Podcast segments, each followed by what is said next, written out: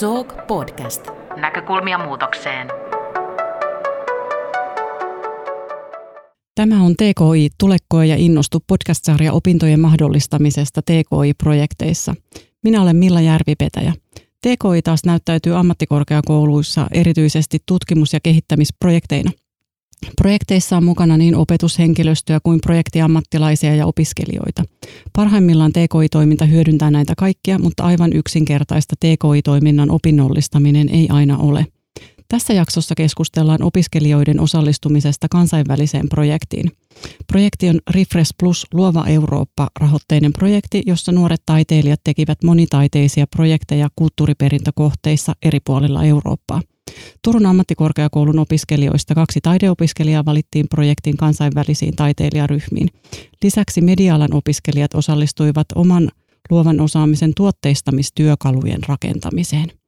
Keskustelemme nyt Turun ammattikorkeakoulun taideakatemian opiskelijoiden Fiona Syreenin, Marika Schultzen ja Lotta Erkkilän kanssa. Tervetuloa. Kiitos. Kiitos. Kiitos, kiitos. Voisitteko lyhyesti kertoa, että mitä te ylipäätään teitte tässä Refresh-hankkeessa? No, mä opiskelen teatteria täällä, niin mä olin mukana nuorena taiteilijana.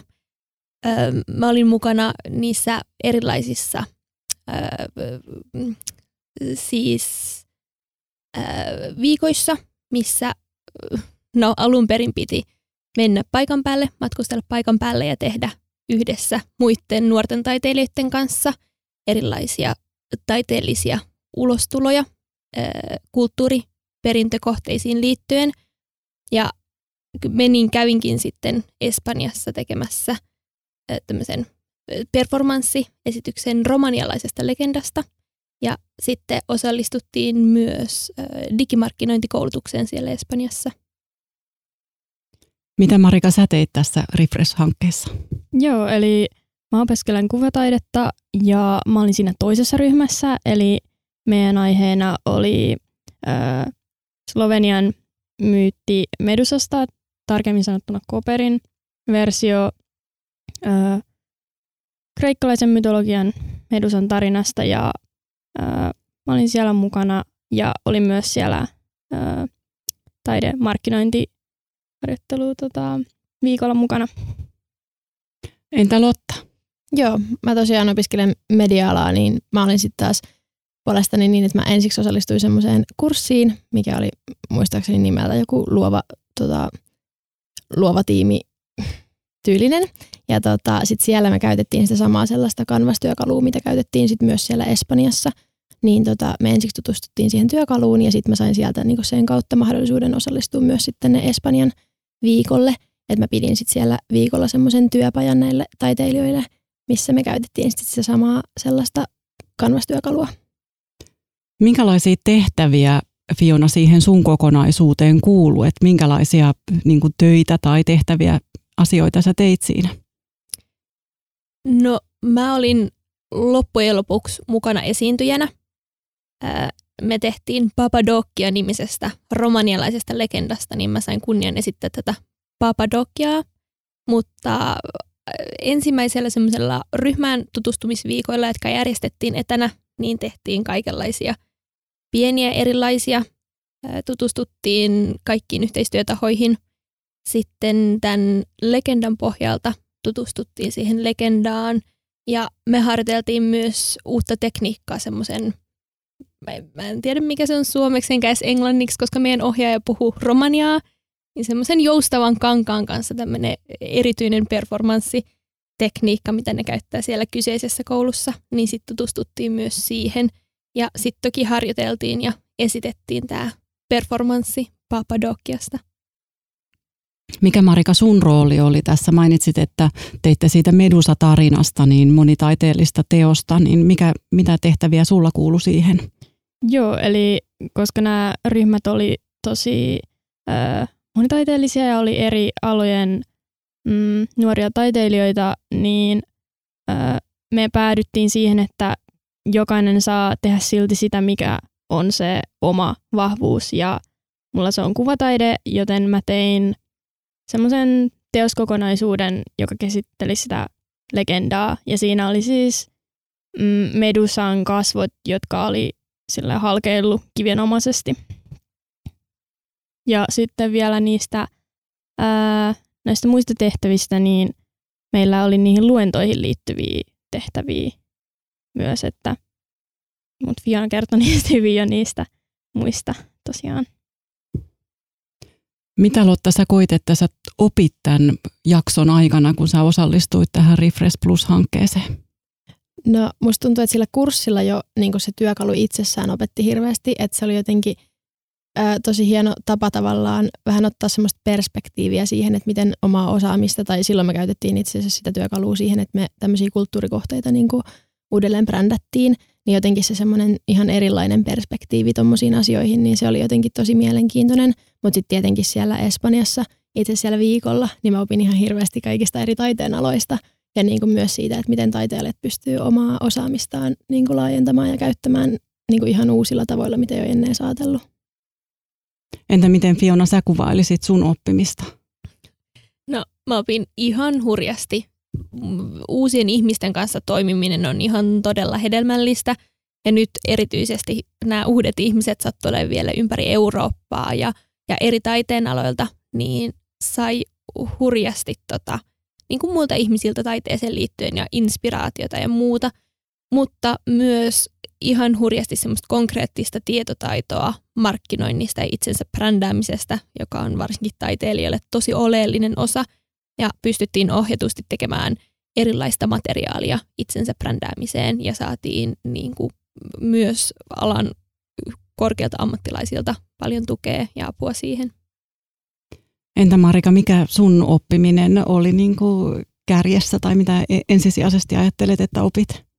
No jokainen tämmöinen ryhmätyöprojekti on aina tosi arvokas kokemus, koska vaikka menisi johonkin megakurssille ryhmätyötaidoista, niin todellisuudessa jokainen ryhmätyö on aina erilainen, koska ihmiset on erilaisia ja varsinkin nyt kun on tämmöinen monikulttuurillinen yhteistyö oli tässä esillä, niin se toi myös ihan niin kuin muusta elämästä niitä oppimisjuttuja. Me keskusteltiin vaikka mitä ongelmia on Slovenian koulutussysteemissä tai muita tämmöisiä, jotka ei liittynyt ikään kuin aiheeseen – mutta sitten siinä oppi myös semmoista kulttuurillista ihan muulta, muilta osa-alueilta myös. Mutta sen lisäksi toki toi lisää ajatuksia niin kuin omasta taiteellisesta identiteetistä ja, ja, ja joo. Paljon sä Marika sait opintopisteitä osallistumisesta tähän hankkeeseen? Mä sanoisin, että 8-10, mä en ole ihan saanut valmiiksi sitä harjoitteluraporttia vielä, että mä tarkistan vielä kaikki, mitä mä oon tehnyt ja kirjoitan sitten siitä paremman, mutta niillä main.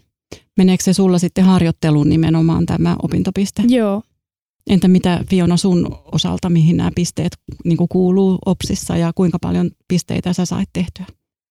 Mä otin nämä sitten taas näistä niin kuin vapaa-valintaisista opinnoista ja mäkin sain sen vähän alle kymmenen pistettä. Mäkään en ole vielä saanut lopullisia raportteja vielä takaisin siitä, mutta laskeskelin, että vähän alle kymmenen. Joo. Entä Lotta, sä teit ainakin yhden niin kuin ikään kuin pakollisen kurssin, joka, joka sitten oli varmaan mitotettu jo valmiiksi ja sitten sen lisäksi kenties jotain muuta. Öö, joo, mulle itse asiassa tuli tästä nyt viisi opintopistettä ja se meni suoraan sitten niihin hanke, hanke ja tilaus vai mikä sen nimi onkaan, mutta olin kyllä siis ihan älyttömän iloinen siitä, että sain sen sieltä, koska niitä on tosi haik, niin vaikea muuten saada niitä opintopisteitä, niin tämä oli jotenkin tosi kyllä kätevä, että sain sen tästä ja vielä niin tämmöisellä kivalla, kivalla tavalla. No miten te koette, että onko tällaisen hankkeen kautta opiskeleminen ja oppiminen jotenkin erilaista kuin esimerkiksi jotkut muut kurssit, mitä teillä on ollut tässä opintojen myötä? No onhan se aivan selkeästi erilaista, että heti kun mennään eri ympäristöön ja sitten on ihan eri ihmiset ja eri opettajat ja kaikki, niin se vaikuttaa siihen, että se on huomattavasti erilainen sekä kun nämä oli tämmöisiä intensiivisiä jaksoja myöskin, niin se on, siihen pääsee syventyy eri tavalla. Toki se myös vaikuttaa siihen, että se syventyy ikään kuin siinä pienessä ajassa pitkälti, mutta sitten taas, jos se aikajakso olisi pidempi, niin ainahan sitä niin kuin pystyy vielä enemmän opiskelemaan. Mutta sillä tavalla mä koen, että se on aika, aika erilaista. Joo, mä oon ihan täysin samaa mieltä ja sitten myös se, että mitä niin kuin Marika itse asiassa tuossa jo johonkin aikaisempaan kysymykseen vastaskin, niin se, että siitä saa niin paljon kaikkea muuta oppia myös ja just sellaista niin kuin käytännön oppia, että se, että sä oot oikeasti tekemässä asioita ja niin kuin tekemässä yhdessä ihmisten kanssa asioita, niin se on niin kuin ihan erilaista oppimista, mitä sitten silleen niin kuin normaaleissa kursseissa. Joo, vaikka AMKillakin on paljon tosi käytännönläheisiä kursseja, mikä on mahtavaa, niin tämmöisissä hankkeissa täytyy eri tavalla ehkä kantaa myös vastuuta, vaikka, niin kuin, vaikka täälläkin on turvallinen tila, saa niiltä hankkeen muilta hurjasti tukea ja ei koskaan tarvitse olla yksin, niin eri tavalla täytyy kantaa vastuu siitä omasta tekemisestä ja samalla myös edustaa no, sekä niin kuin nyt amkkia, mutta myös omaa maata ja omaa taiteen alaa ja muuta, niin sen lisäksi pitää kantaa vastuu ihan eri tavalla ei voi olla siinä koulun tavallaan turvallisessa kuplassa kokeilemassa ja tekemässä, vaan, vaan sit pitää oikeasti mennä tuonne isoon maailmaan. No mitä mieltä olette, että nyt saitte aikamoisen repullisen kokemuksia tästä Refresh-hankkeesta, niin onko nämä muuttanut teidän urasuunnitelmia tai auttanut teitä katsomaan noita jatko- tai seuraavia harjoitteluja tai muita opintojen osia jotenkin eri lailla, että onko tämä vaikuttanut teidän suunnitelmiin? No mullahan ihan selkeästi, toki siis huomasin, että myös uraa niin aloin miettimään niin, että toi kansainvälinen ura ehdottomasti alkoi kiinnostaa enemmän, mutta myös ihan konkreettisesti, niin mähän tapasin siellä ihmisiä, keiden kautta mä sitten loppujen lopuksi päädyin hakemaan ää, Kroatian harjoitteluun, eli sen puolesta myös ihan niin kuin hyödyin ihan konkreettisesti näin. No miten käytännössä, onko tämä harjoittelu sopiminen edennyt, että onko se menossa sinne harjoitteluun vai mitä tapahtuu? Öö, on joo. Mulla on tosiaan nyt tällä hetkellä niin sopimusten kirjoittelut vauhdissa ja myös on etsinyt nyt kämppää sieltä Kroatiasta ja kesällä on sitten sinne menossa, eli kyllä sen pitäisi nyt ihan toteutua. Minkälaista työtä sä aiot siellä tehdä? Siellä pääsee siis tekemään tosi laajasti. Heillä on, se on semmoinen non-profit-organisaatio, niin heidän kanssa mä pääsen tekemään paljon niin tosi silleen, nimenomaan sitä, että mitä mä oon opiskellut, semmoista niin projektijohtamista tai semmoista tavallaan organisointia ja semmoista suunnittelutyötä, mikä vaikutti tosi mielenkiintoiselta niin tosi laajalti pääsen tekemään. Hienoa. Joo, tämä vahvisti myös mun omia haaveita kansainvälisestä urasta ja myös sitä, että, no, et, et ei se olekaan sit niin monimutkaista, kunhan vaan lähtee tekemään. Ja mäkin itse asiassa sain esiintyä mun taiteelliseen opinnäytetyöhön, että niinkin konkreettisesti alkoi edistää mun uraa ja, ja haaveita tota, kansainvälistymisestä. Joo, mulla ö, oli jo tiedossa sitä ennenkin, että mä haluan mm, kansainvälisyyttä hyödyntää mun uralla ja äm, esimerkiksi mä oon lähdössä vaihtoon Japaniin tässä keväällä ja sen lisäksi mä haluaisin tulevaisuudessa myös työskennellä mahdollisesti ulkomailla ja olisi tosi kiva päästä uudestaan vielä semmoiseen kansainväliseen projektiin, missä on eri maista ihmisiä ja päästään niin kuin yhdessä tekemään. No mitä, koitteko te, että, että monesti kun just Fiona puhui tästä turvallisesta tilasta, että, että usein niin kuin ikään kuin näissä perusopinnoissa niin ollaan aika turvallisessa tilassa ja saadaan kokeilla ja erilaisia asioita. Mutta että mentiinkö tässä hankkeessa niin kuin sen mukavuusalueen ulkopuolelle, että, että oliko teillä sellaisia kohtia tuolla, että tuntuu aika jännittävältä tai kuumottavalta jotkut työtehtävät tai tilanteet? No mulla henkilökohtaisesti on varsin laaja mukavuusalue, että nyt kauhean kauas ei, ei menty, mutta kyllä monessa kohtaa niin kuin, aina vähän tsemppasi itseään ja joutui tekemään niin kuin, just vieraiden ihmisten kanssa. Ja, ja mäkin tein niin kuin, lavalla sellaisilla tekniikoilla töitä, mitä mä en ole yleensä ja jotka ei ole mulle ehkä luontaisimpia, niin kyllä, kyllä mukavuusalue sitten vähintäänkin venyi Joo, mulla vähän sama juttu toki, paitsi että mukavuusalue ei ole ihan niin laaja. Tämä projekti äm, sisälti aika paljon erilaista esiintymistä tai puhumista joko niinku videoissa tai sitten ihan vaan, että vaikka esittelee itse tota, meillä oli semmoinen Petsakutsa-metodi käytössä, että 20 kuvaa ja 20 sekuntia, niin jokainen tuommoinen oli aika vaikea mulle ja me myös kuvattiin sillä taidemarkkinointiviikolla semmoiset lyhyet videot Ja joko sen näihin, näihin mun piti kirjoittaa se teksti niin kuin ensin kokonaan ja sitten mä opettelin se ulkoa sen huoneessa edeltävänä iltana, että ne oli aika vaikeita. Ja yhden, se video itse asiassa eka kerta mulle ei niinku yhtään sujunut, että sitten mä tein sen seuraavana päivänä. Ja näin, mutta ei ne silleen, se tuntui kumminkin ihan silleen, mm, se ympäristö oli semmoinen, että se antoi kyllä anteeksi, tai että siinä ei ollut semmoista niinku painetta niinku muilta, mutta mua itse vaan jännittää semmoiset, niin semmoisia tuli, tuli tehtyä ja kyllä silti niinku hyvä fiilis, että niinku tekee tommosia, koska kyllä se harjoitus sitä auttaa ja niin mitä enemmän tekee, niin sitä helpommalta sitten tuntuu. Mä itse asiassa muistan, kun sä puhuit siitä, että jännittää se video kauheasti ja mä olin siis sen jälkeen, kun sä sitten sen tokan kerran olit kuvannut, mä olin jotenkin niin iloinen siitä, kun susta näkyy se helpotus, se oli jotenkin ihana huomata. Mutta tosiaan mulla, mulla koen kyllä kans, että mullakin niinku mukavuusalue on aika laaja. Ja se, että esiintyminen ei esimerkiksi ole mulle silleen mitenkään erityisen hankalaa tai uusiin, tutust, niin uusiin ihmisiin tutustuminen on myös niin tosi mieluista, mutta totta kai nyttenkin, kun mä pidin sitä niin työpajaa englanniksi, niin kyllä se vaati selkeästi semmoista vähän tsemppaamista ja semmoista, että osaankohan mä nyt sanoa nämä asiat oikein ja näin, että totta kai se niin jännittää, jännittää aina silti. Tuliko näistä kuitenkin sitten loppuviimeksi onnistumisen kokemuksia? Joo, ehdottomasti tuli. Ja sitten just sitä varmuutta esimerkiksi siihen englannin puhumiseen, että kyllä se oikeasti sitten kuitenkin luonnistuu, että tuli ehdottomasti. Joo, joo, ehdottomasti. Ja esityksen jälkeen mulla oli jo niin voittajafiilis, että mä onnistuin tässä uudessa tekniikassa. Ehkä kesti niin kauan, kunnes mä näin sen videotaltioinnin pari viikkoa myöhemmin, mutta ainakin oli pari viikkoa semmoista valtavaa onnistumista ja itsensä ylittämistä kyllä. No, mä en ehkä vieläkään hirveän tyytyväinen siihen videoon tai silleen, mutta mulle tuli toisaalla onnistumisen tunne siellä Espanjassa. Mä onnistuin öö, apteekista ihan ilman mitään kääntäjää tai mitään, niin saamaan asiat, mitä me tarvittiin ja mm. sitten muutenkin käyttää sitä espanjan kielen taitoa, vaikka se ei ole hirveän niin korkea, mutta silleen, että kumminkin uskaltaa lähteä sinne, vaikka ei olisi niin kuin täydellistä se lopputulos, niin se, että saa niin kuin kumminkin sen asian selville tai perille, niin se on se tärkein. Entä koitteko te, että tällaisessa hankekytköksisessä opiskelussa oli jotain, mikä oli hankalaa tai haastavaa? No onhan se esimerkiksi aikatauluttaminen. Kyllä se vaatii vähän eri tavalla niin kuin muiden opiskeluiden siirtämistä ja sumplimista, että pääsee viikoksi pois kokonaan. kokonaan.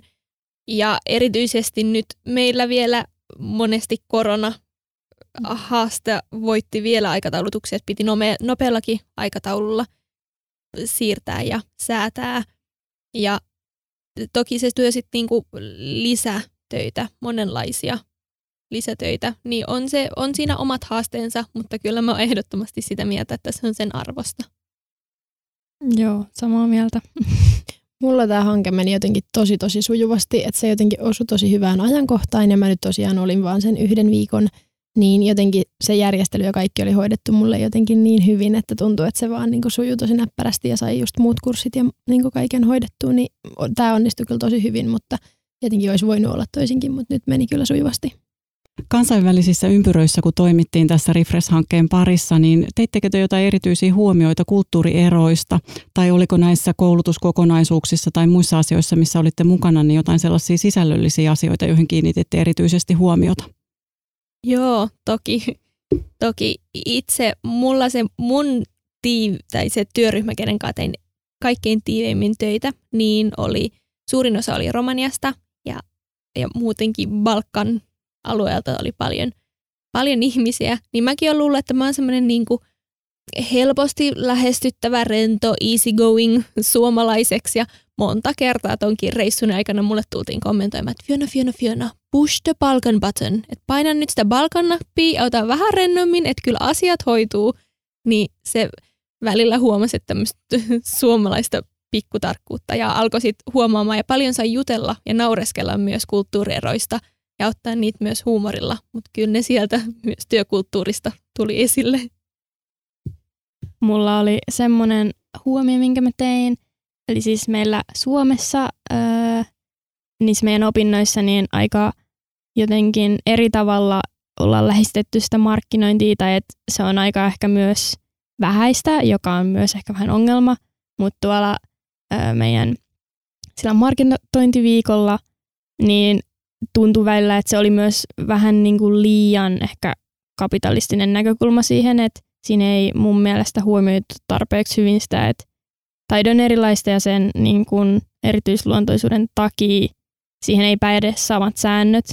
Ja mun mielestä se kanvastyökalu oli tosi kiva, koska se oli konkreettinen, mutta se ei kumminkaan niin kuin jotenkin asettanut sitä taidetta samaan asiaan kuin vaikka joku käsisaippua. Ja, ja myös, öö, että ne on tosi vaikeita asioita ja musta tuntuu, että myös se, että kun maailma ehkä muuttuu jopa niin kuin nopeammin, kun me ehditään niin kuin kehittää sellaisia uusia tekniikoita, että millä tavalla me voidaan taitavasti markkinoida sitä taidetta ja saada siitä elanto ilman, että meidän tarvii niin jotenkin myydä sielumme jollekin, että me saadaan leipää pöytää, niin se on välillä vähän vaikeaa ja oli siellä niin kuin, rupesi miettimään niitä juttuja, mutta kyllä mä silti näkisin, että se oli niin kuin positiivinen kokemus, mutta että ne on vaikeita asioita ja se on jo, että niitä herättelee vähän niin kuin niitä ajatuksia, niin hyvä, koska lopulta sit pitää kumminkin itse löytää se oma tie ja nähdä se, että mikä on se itselle toimiva ja mikä on sille omalle yleisölle sopivin tapa. Koitteko te, että keskustelitte myös tästä taiteen erityisasemasta niin työryhmän jäsenten kanssa tai kavereiden kanssa siellä? Joo, musta tuntuu, että aika moni siellä oli kumminkin silleen, että kun oli vaikka siitä somesta, että niin kuin, tiedostettiin se, että TikTokit ja Reelsit on nyt noussut ihan ja räjähdysmäisesti ja osa oli vähän silleen nyrpeänä sitä vastaan, että, niin kuin, että se ei välttämättä niin kuin, ole se paras tapa. Mm, ja mäkin koen, että niin kuin, monelle se ei ehkä ole se, niin kuin, se ei tuo niin kuin, mitään lisäarvoa sille ja sitten kun se käyttäjäkunta on kumminkin vielä suhteellisen nuorta – ja äh, mulla itsellä olisi silleen, että ne mm, tahot, minkä kanssa mä haluaisin tehdä töitä, niin ne ei ole semmoisia yksityishenkilöitä, koska jos mä teen vaikka tilaustyötä, niin ne hinnat nousee enemmän ja mä en koe, niin kuin, että no, et no, niin kuin, mä tekisin niitä enemmän niin kuin kaupallisiin tarkoituksiin, vaikka peleihin tai johonkin kirjan kuvitukseen, että ne ei ole ehkä niin silleen saatavilla niille yksityishenkilöille muuta kuin, että ne voi niin kuin katsoa niitä niin sillä tavalla se tuntuu vähän jännältä. Onko jotain, mitä te itse tekisitte toisin, jos olisitte nyt uudestaan lähdössä tällaiseen projektiin mukaan? No mä olisin ehkä vähän itse varmempi, koska öö, niitä juttuja, mitä mä tein, niin kyllä mä vähän jännitin, että onko tämä nyt niinku ihan, ihan huono juttu, mutta mä sain ihan hyvää palautetta ja silleen, ja muutenkin siellä ollaan oppimassa ja näin, että sen ei pitäisi olla semmoinen niin kuin muutenkaan niin painostava, painostava juttu. Mä suhtautuisin ehkä, no tämä oli ehkä erityisesti tämän, tämän hankkeen puoli, mutta tekniikkaa vähän positiivisesti. Mulla on vihasuhde kaikkeen ja etäilyyn ja muuta ja sitten moniin niihin etätapaamisiin ja etätyöpajoihin lähti vähän niin kuin ennakkoluuloisesti, mutta ne onneksi en ole siis missään yhtä sujuvasti toimimia etätyöpajoja ja luovasti tehtyjä etätyöpajoja kohdennut kuin tässä hankkeessa – niin ehkä semmoinen usko myös siihen. Ja myös se, että tämmöisissä kansainvälisissä hankkeissa se on ihan hurjan kätevää ne etämahdollisuudet, niin kaikkea ei tarvi hoitaa niin kuin kasvatusten, vaan niin kuin yllättävän pitkälle pääsee myös Zoom-työpajoilla. Mä ehkä mietin just, no toki se liittyy vähän tuohon itsevarmuuteen, mutta myös sitä, että olisi voinut uskaltaa ottaa vähän ehkä enemmän niin kuin vastuuta. Just, että vähän sama, että itsevarmuus voisi olla niin kuin parempi, mutta toki se on just ihan ymmärrettävää, että vähän jännittää, että tavallaan kuitenkin ihan sujui hyvin. Entä sitten, onko teillä jotain toivomuksia, että AMKissakin tehdään tosi paljon hankkeita, joissa opiskelijat on mukana, että miten niin kuin opiskelijan roolia, voitaisiko sitä miettiä jotenkin paremmin tai ohjeistaa jotenkin eri lailla tai muuta, että onko teillä toiveita, että mitä hankkeiden puolelta voitaisiin tehdä opiskelijaystävällisemmin? Mä en osaa kyllä mitään muuta ehkä sanoa, mutta sen verran siis, että, että jotenkin näitä, näitä hankkeita saisi niinku oikeasti niinku tuoda enemmän esille, koska ne on oikeasti ihan mahtavia ja siis niinku mahtavia mahdollisuuksia ja niinku tosi tosi ihana päästä tämmöisiin mukaan, niin jotenkin se, että mäkin sain tietää tästä hankkeesta jotenkin vähän ehkä jopa vahingossa tai näin, niin jotenkin se, että, että näitä saisi niinku enemmän näitä mahdollisuuksia sit kun ne vaan olisi enemmän esillä. Joo, ja meidän AMKissa on tosi paljon tosi jopa niinku uniikkejakin op, niinku, koulutusmahdollisuuksia, niin hyväksikäyttää niitä ja niinku, markkinoida niitä enemmän myös ulkomaille just niiden omien koulutusalojen erityispiirteitä, koska aina nyt kun itse on vienyt näitä ulkomaille, niin ne on ihan, wow ja hienoa ja kuinka siistiä ja lisää yhteistyötä ja muuta, niin enemmän kannustaa myös niin kuin opiskelijoita ottamaan osaa ja kuten Lotta sanoo, ehkä tekee niistä näkyvämpiä niistä hankkeista. Joo, musta sekin just, että se näkyvyys on ehkä se, mikä eniten mulle tulee mieleen, koska mä oon ollut useammassa tämmöisessä kansainvälisessä hankkeessa, mutta mä en esimerkiksi mun ryhmäläisistä tiedä hirveästi, että onko ne käynyt tämmöisissä ja se olisi joskus myös hauskaa, että jos vaikka on joku kaveri silleen vaikka samassa ryhmästä, että sit on niinku sen kanssa menee tai että jotenkin se niinku, siinä tulisi semmoinen niinku, myös samalla semmoinen yhteisöllinen piirre siitä, että okei me mentiin tänne vaikka ulkomaille ja täällä me opittiin näitä juttuja yhdessä ja sitten me tullaan takaisin ja me voidaan Suomessa hyödyntää näitä uusia taitoja, mitä me opittiin ja tehdä sitten jatkaa vaikka yhteistyötä täällä tai tälleen. Mikä teidän mielestä oli parasta tässä Refresh-hankkeessa? Mä sanoisin ehdottomasti, että ihmiset ja jotenkin se semmoinen, niin että pääsi oikeasti keskustelemaan ja näkemään, näkemään kaikenlaisia ihmisiä ja niin kuin kuulemaan heidän taustoista ja heidän intohimoista ja muuta. Että se on kyllä varmaan se, mistä mä niin kuin eniten sain ja nautein. Joo, ehdottomasti ihan hurja määrä hurjan taitavia ihmisiä. Niitä vähän fanittaa siinä sivussa ja sitten muistaa, että ai niin, että mä pääsen tekemään heidän kanssa töitä. Ja just tavallaan erityisesti tässä hankkeessa ja erityisesti meille nuorille, nuorille taiteilijoille semmoinen turvallinen tila tutkia omaa taiteilijuutta ja sitten, sitten myös se tuki siihen niin kuin kansainväliseen itsensä markkinointiin, niin se ainakin itselle oli arvokasta tietotaitoa saada tässä kohtaa uraa. Mä tykkäsin kans, kun mulla on semmoinen muisto sieltä Slovenian viikolta.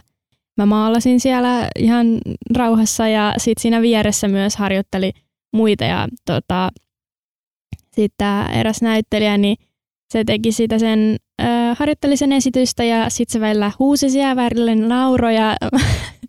mä jotenkin olin silleen, että niinku, tämä ei ole sille outoa, koska me ollaan molemmat niin kuin, tie, taiteilijoita, mutta se, että joku, joku ulkopuolinen tuli sinne, se olisi varmaan, niin kuin, mitä nämä tekee. Mulla oli vielä joku semmoinen jätti lämpölamppu siinä vieressä ja semmoisessa muuten tyhjässä hallissa. Se oli jotenkin tosi jännä ja kaikki, kaikilla oli vähän eri taitoja ja se oli tosi, tosi kivaa. Ja, ää, jos nyt pitää vielä sanoa semmoinen, ehkä jos, joka ei laske niin kuin ihmisiä, niin mä tykkäsin siitä siellä markkinointikoulutuksessa – siitä kanvastyökalusta.